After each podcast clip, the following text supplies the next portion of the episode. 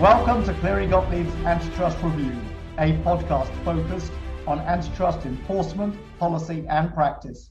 In an increasingly complex and noisy world, we strive to provide insight, clarity, wisdom, and light. My name is Nick Levy, and I'll be your host today. Our topic today is the European Union's Digital Markets Act, a landmark piece of legislation signed into law in September 2022 that, in the words of its architects, seeks to make the digital economy fairer and more contestable by ensuring, so it's hoped by its proponents, that gatekeeper platforms engage in fair practices online and don't abuse their dominant positions. Here to unpack what it means are three leading experts Thomas Graf, Henry Mostyn, and Jackie Holland. I'm going to start with some questions for Thomas and Henry on the Digital Markets Act, the European Union's piece of legislation, and then I'm going to turn at the end to Jackie to talk about the UK's parallel legislation and where that stands today. Thomas, before we discuss the details and potential implications of the DMA, I'd like to start by discussing how we got there. The European Commission, as you know well, has opened numerous antitrust investigations over the past decade involving Microsoft, Google, Amazon, Apple, and Facebook. Several have resulted in large fines, collectively totaling over 10 billion euro, and other cases are ongoing. So, why then did the European Union decide it needed a regulatory regime? Thank you. So actually, several of the antitrust cases that you mentioned, Nick, are now enshrined in the rules of the DMA, such as uh, the interoperability case in Microsoft or the, the search ranking case in Google or the cross-use data case uh, for Facebook. And if we look at why the EU adopted the DMA, then there are probably two main considerations. Uh, the first one is that people considered these antitrust cases to take quite a long time. If you look at uh, the Microsoft case or the Google case, then these cases were going on uh, for many years, and that was considered to be unsatisfactory. I think people felt that uh, antitrust uh, law puts uh, significant hurdles before the antitrust authorities to, to bring these cases and overcoming these hurdles uh, takes too much time. The second reason uh, why the EU uh, may have felt that the DMA is necessary is that some of these cases uh, were quite uh, controversial. It's not very clear whether they can be uh, generalized. For example, with the Microsoft interoperability case, the, the legal standard that was set was uh, an indispensability standard. So uh, Microsoft had the duty to supply interoperability information because uh, the Commission found that that interoperability information was indispensable for competing.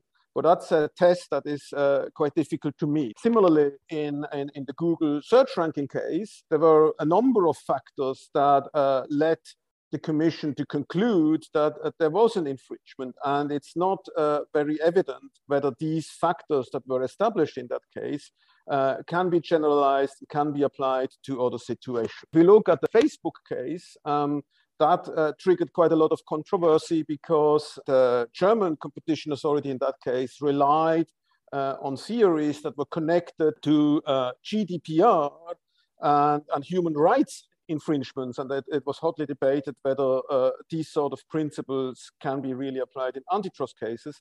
And, and, and these questions are still being litigated in front of the court. So it's uh, there was doubt whether these cases really provide a solid basis for regulating digital platforms. So, Thomas, is it right to think of the DMA largely as a codification exercise, then, a tidying up of the law and an articulation of the principles that these various cases uh, stand for, or does it go further? So in part, uh, in part, it is certainly a, a, kind of codification exercise because, as I said, like many of the rules, the behavioral rules in the DMA, are inspired uh, by past cases or or pending cases. Uh, but at the same time, I would say there is also there are also new aspects because the, the rules don't just merely codify what was found in these past cases. So a first important difference is that DMA's rules uh, do not require the Commission to establish uh, a series of conditions that were necessary for bringing these past cases. So, uh, in particular, the Commission does not need to establish uh, dominance in the antitrust sense.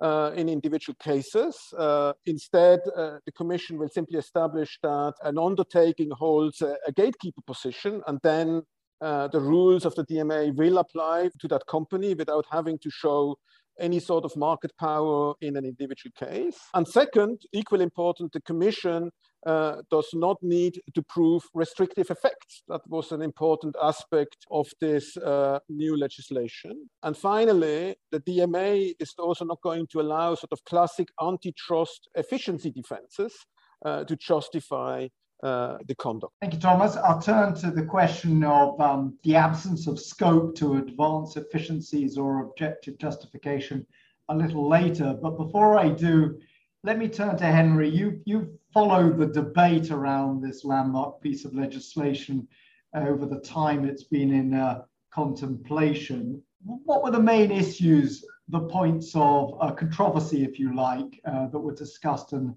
debated over that period? Uh, thanks, Nick. I think the first point to note is the DMA has now been adopted and published in the official journal, and it will come into force on November the 1st.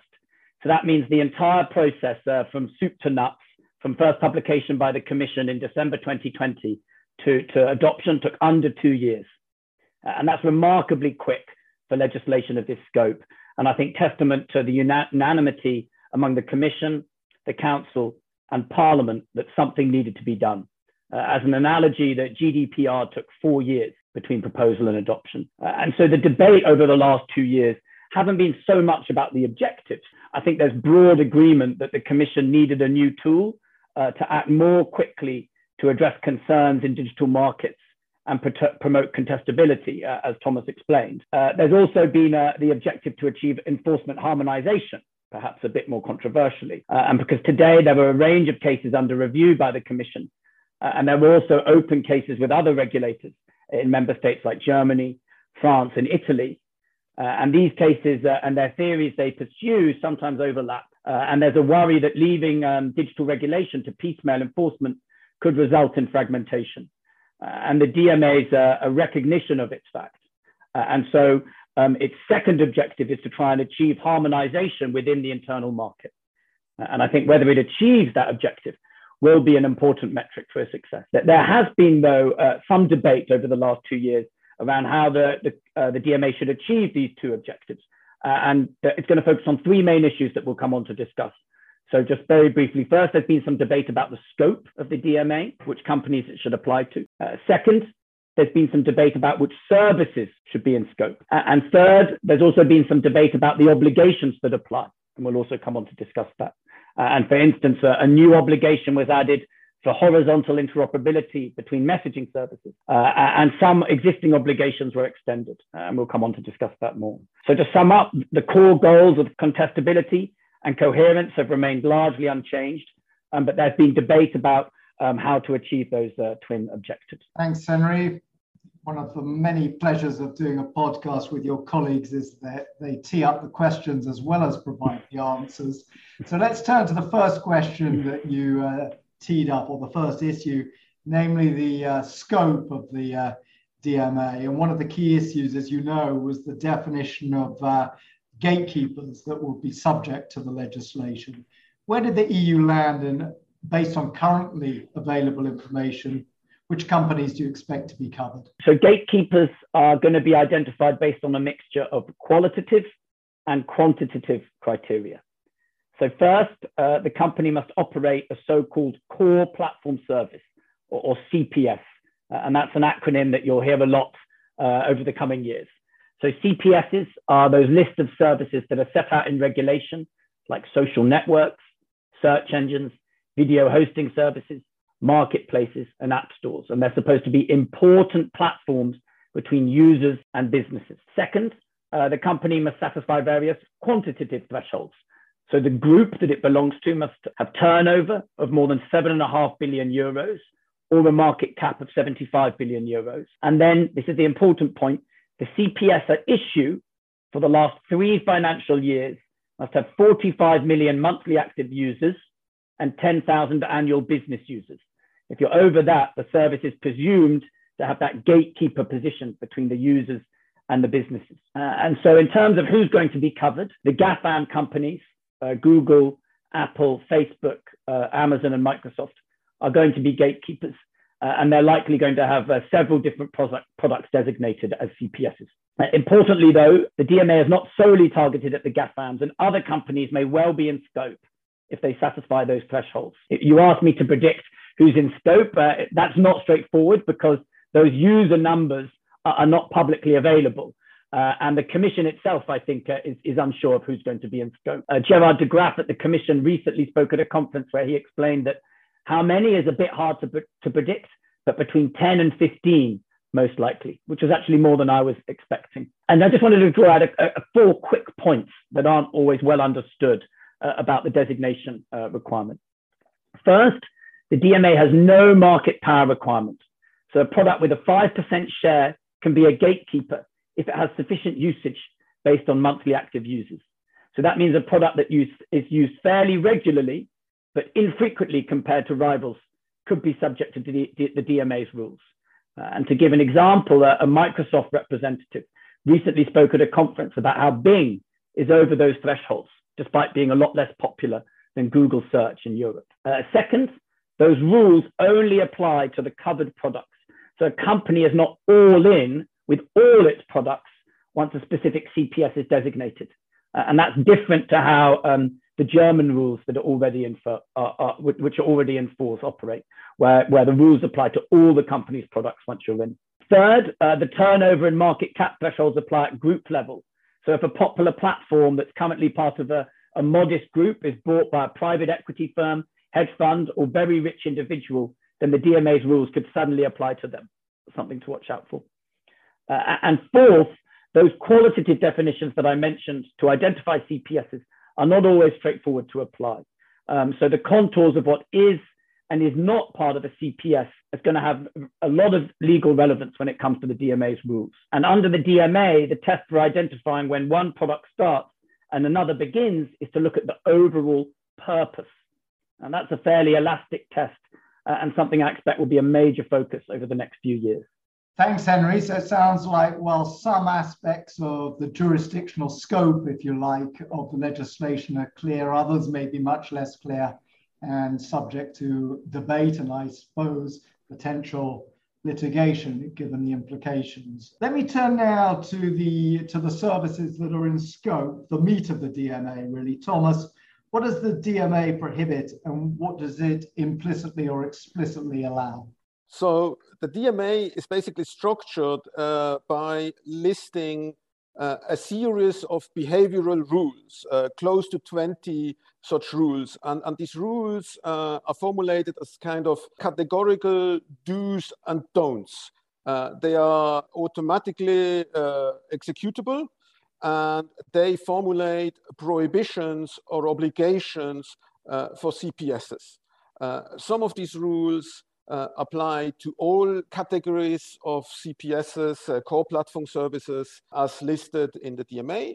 And some of, these, uh, some of the rules uh, apply to particular types uh, of, of platforms. Now, as we already discussed, uh, many of the rules have been inspired by past cases.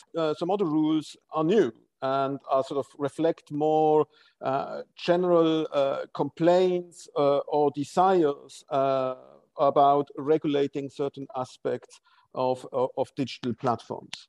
So I'm not going to propose to go through all the close to 20 uh, behavioral rules, but just sort of to pick a few and, and, and give a flavor of the type of things uh, that DMA requires. So there is, um, there is, for example, a rule that prohibits platforms, that's a general rule that applies to all uh, the covered digital platforms, it prohibits platforms from sharing personal data between different services of the gatekeeper without user consent. So if personal data within a digital company uh, wants to travel, then from now on, there is a, a, user consent required, subject to some limitations, but sort of the general rule is uh, a user consent is needed. And that, that is inspired uh, by uh, the case that the, German authorities brought against Facebook, but without the sort of specific GDPR type analysis that uh,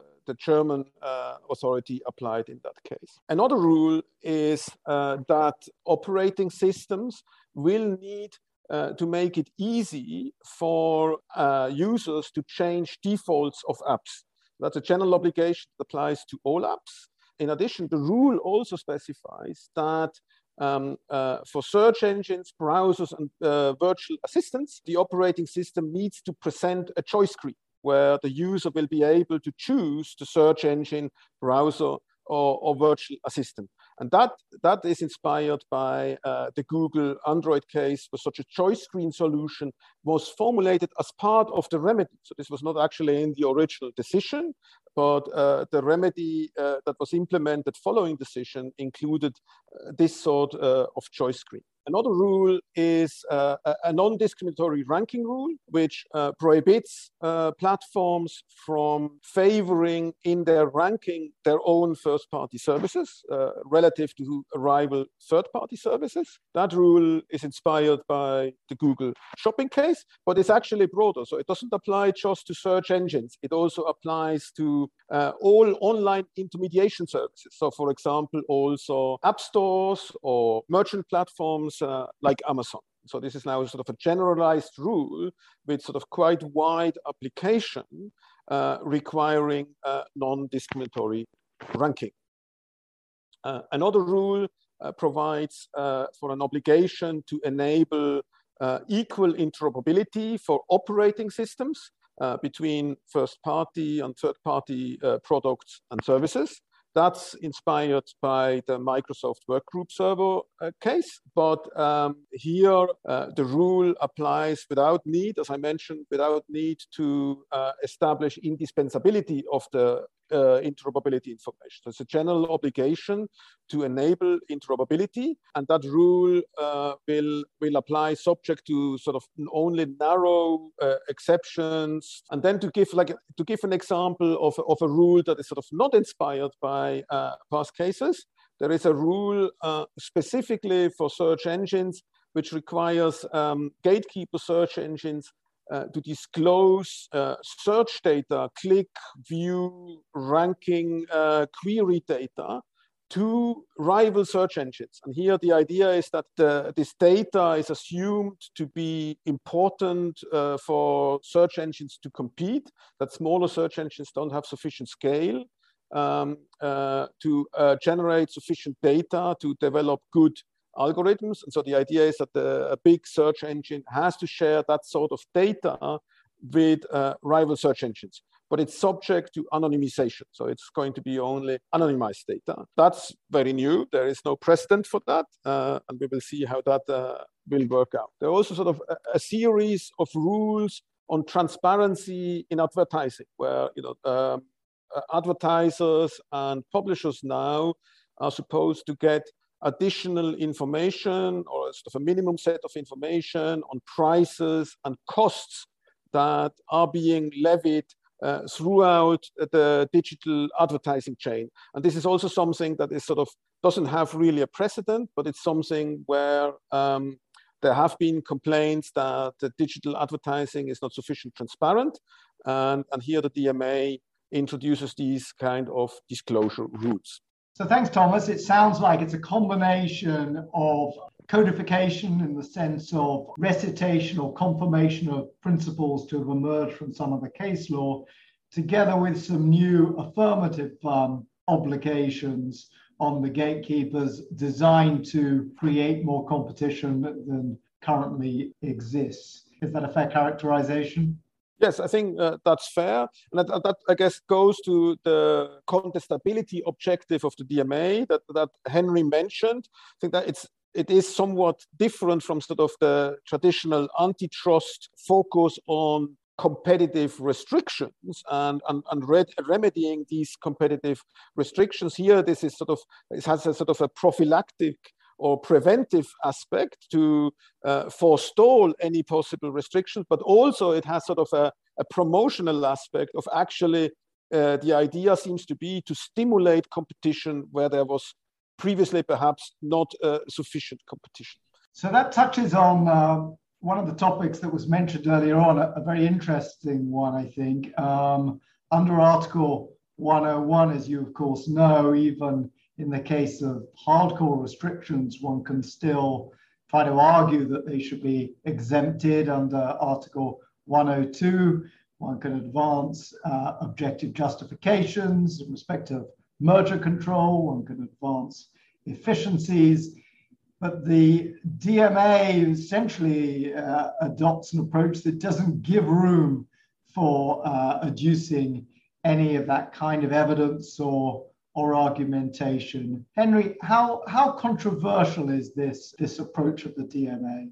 It is a little controversial, uh, and the DMA is a, a, a, bit of an outsider compared to other proposed regulations, such as in the UK, the US, uh, and Australia, and Germany, where the rules are already enforced, all of which explicitly uh, allow for justification. So the DMA is an outlier in that it does not explicitly have that built in. However, the DMA will need to be interpreted and enforced consistent with the overarching EU principle of proportionality. Uh, and for several of the DMA's rules, fairness and reasonableness are already built into the, the rules themselves. For example, Article 12 which requires fair and reasonable and non-discriminatory access to app stores, social networks, and search engines. That builds in fairness and reasonableness. The interoperability that Thomas described has a carve out for measures that are necessary uh, and proportionate. So while there is no uh, explicit justification requirement, uh, we do still expect it to be enforced and applied proportionately, which, which will allow uh, such defences to be made. Thomas, do you have any additional thought as to uh, the absence of any possibility to advance efficiencies or objective justification? From all that we have heard, is indeed sort of the classic antitrust efficiency uh, will likely have very little room uh, within uh, the DMA because sort of the signals from the Commission have been that they will not listen to or accept uh, these sort of efficiency uh, defenses. I think the more interesting question is indeed whether, in the context of proportionality, as, as, as Henry has mentioned, you know, questions uh, can be, uh, considerations can be invoked that plead in favor of the behavior. Uh, for example, uh, security considerations or, or, quality considerations if uh, a particular behavior is necessary to maintain the quality of the service. And there, there may be a bit more room.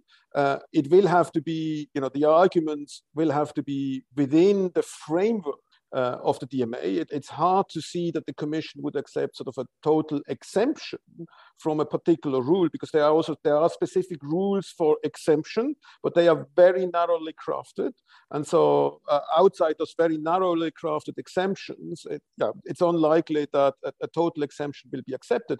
But when it comes to the question how to comply with the DMA, and if there are different ways to comply or meet the objectives of the DMA, then at that moment, I would think proportionality needs to come in. And if there are, you know, if there is a particular way to comply, which is more beneficial or is, is less harmful to quality or security, then that should prevail over alternative options. Thanks, Thomas. Uh, before I turn to the um, uh, to the implementation of the DMA and the relationship between the DMA and national systems of regulation that uh, have been or are being adopted in Europe, a question about merger control. As uh, listeners to some of the other podcasts will know, the Commission in um, March 2021 published a guidance paper that was designed to encourage member states um, to refer to the Commission transactions they believed were anti competitive that did not meet uh, the national merger control thresholds of the referring member states. Um, this was subject to a provision that has existed in the merger regulation from the outset, Article 22, and was designed to capture so-called uh, killer acquisitions that the Commission was concerned may be escaping review. The guidance paper is obviously the principal instrument to try to capture those deals, but the DMA also um, has a role in this respect, doesn't it? Uh, Henry, do you want to say a word as to that? Sure. Uh, I'm not sure I can teach you anything about merger control, Nick, but uh, I'll have a go. Uh, so the DMA has a reporting obligation, uh, Article 14, that requires gatekeepers to inform the Commission about concentrations in the digital space or that involve the collection of data. In practice, we expect that almost all gatekeeper acquisitions will need to be reported uh, under this rule. Um, importantly, though, there is no standstill obligation. So gatekeepers are just required to notify prior to closing, uh, and the information needed is much less than a, a normal merger notice. You, you, need, you require information such as transaction value, rationale, and revenue and, and user numbers. Uh, and the Commission will publish that list of acquisitions reported by uh, the gatekeepers, and it will inform member states, importantly, about these acquisitions. Uh, but once notified under Article 14, gatekeepers can close the transaction. But, but as you rightly note, Article 14 is designed to work in parallel with the new guidance under Article 22 of the merger regulation by providing member states necessary to action that case referral mechanism. So once the member states receive the information from the notification, they can then ask the commission to examine the transaction, even if post-closing, uh, it doesn't meet the member states thresholds. So overall, uh, there's going to be a lot more uncertainty in deal making for gatekeeper firms. As I noted at the beginning, it seems from the Commission's comments like there are going to be more gatekeepers than just the GAFAM. Uh, and the final point to note on Article 14 is that it comes into effect immediately upon designation. So that'll be midway through next year. Uh, there's no six month grace period like there is for the behavioral rules, which will come into force six months after those um, core platform services are designated, which is in sometime in early 2024. So it's going to happen earlier as well. There are going to be all sorts of things to follow with interest, but one I think will be whether this mechanism turns into something akin to the briefing paper approach that the CMA in the UK has, whereby companies proactively not only inform the agency of deals, but also describe uh, in summary form why they don't think they raise any uh, competition issue. Because after all, the mere notification in stark terms of a particular deal may give very little guidance to the commissioner or anyone else um, as to whether that transaction is capable of having an effect. I'm going to turn now to the implementation of the DMA, and I realize things haven't been settled yet, so there's a bit of crystal ball uh, watching here.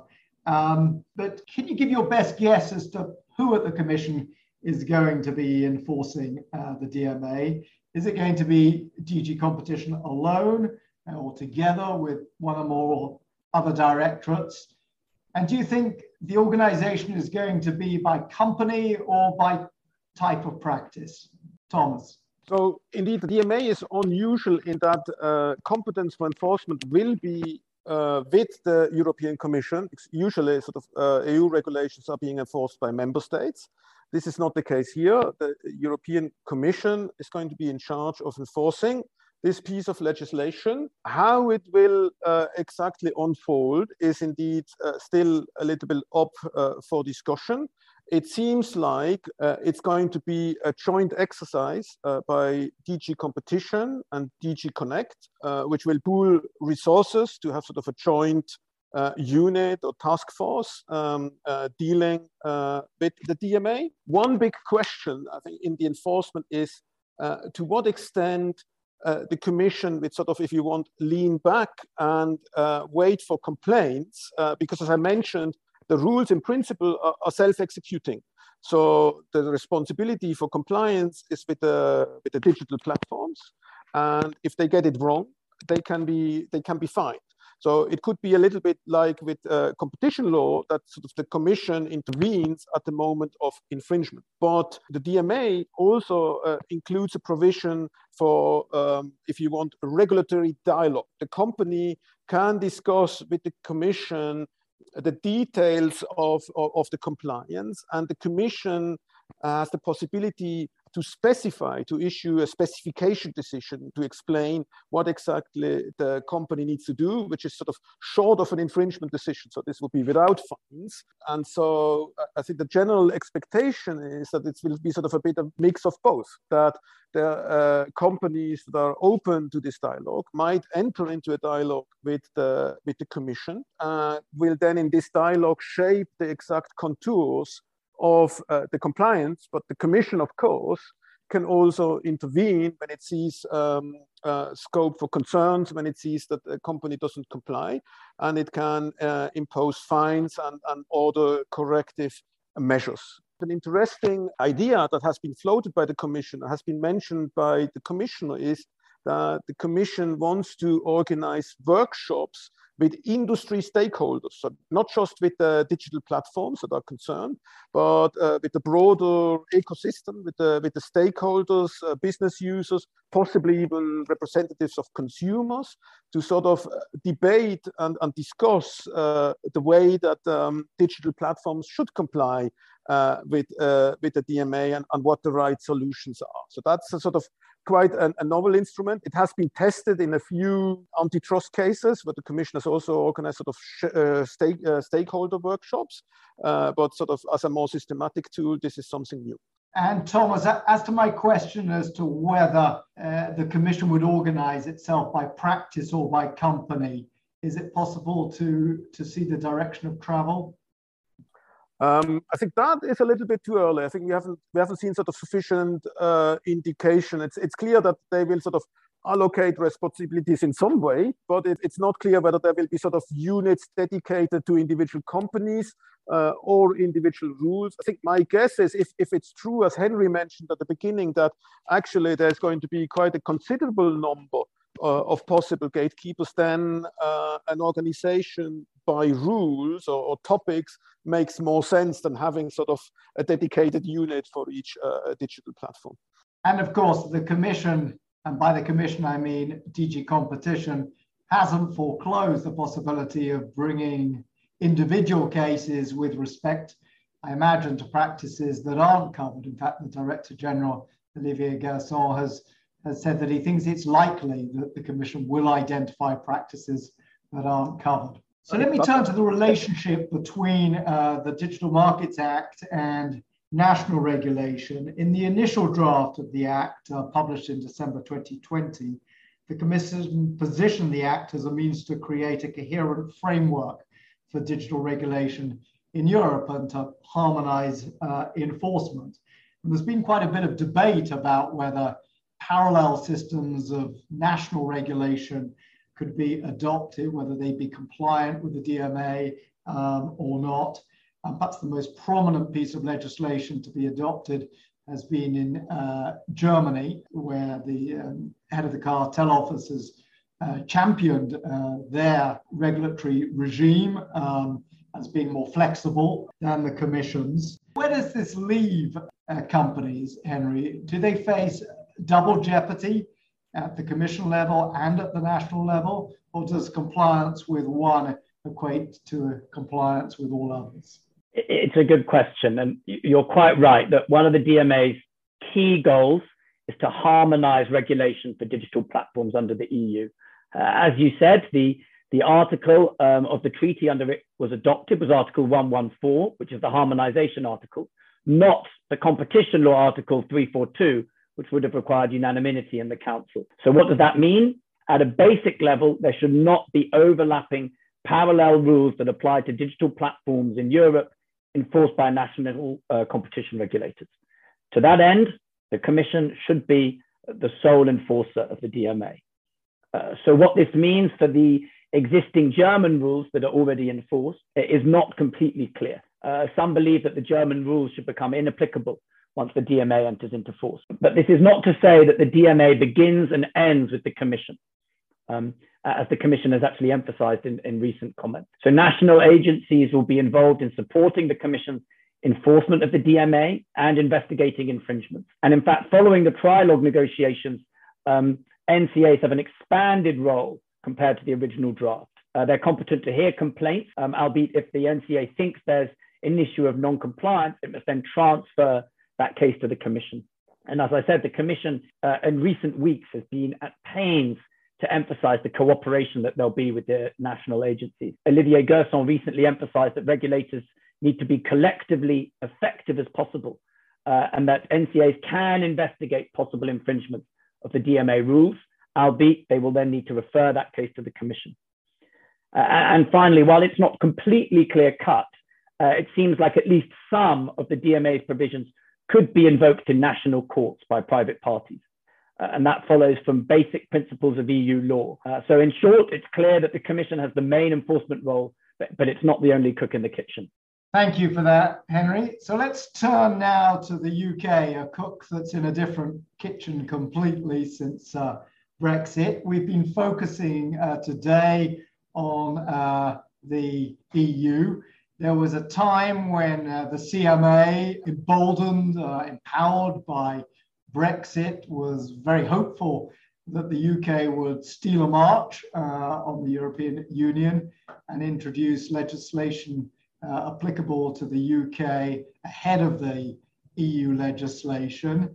Um, that optimism um, was moderated over time as politics intervened and the debate in the UK as to what Brexit meant. Should it lead to a light touch Singapore like future or one in which regulation would be uh, adopted in parallel or different from the European Union uh, raged?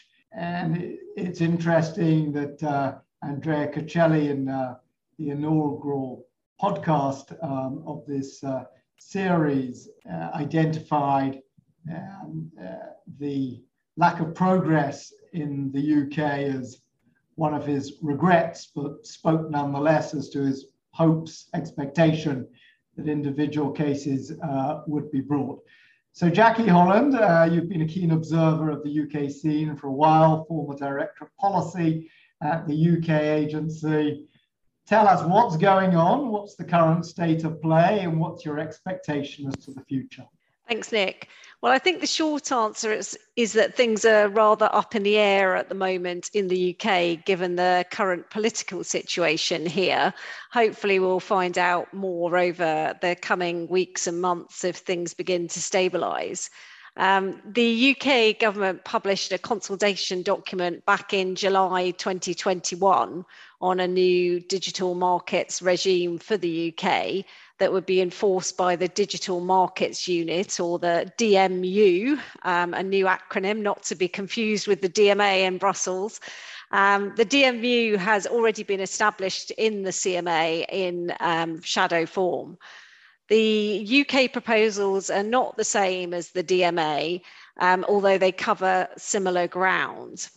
In May of this year, um, the UK government published its response to the consultation, setting out what would be the core elements of the new regime. So, the new regime would apply to a small number of firms that are designated by the CMA as having strategic market status or SMS in relation to specific digital activities. So you're not designated as an entity as such for all of your activities, but it will be looked at on a case by case basis in relation to specific activities.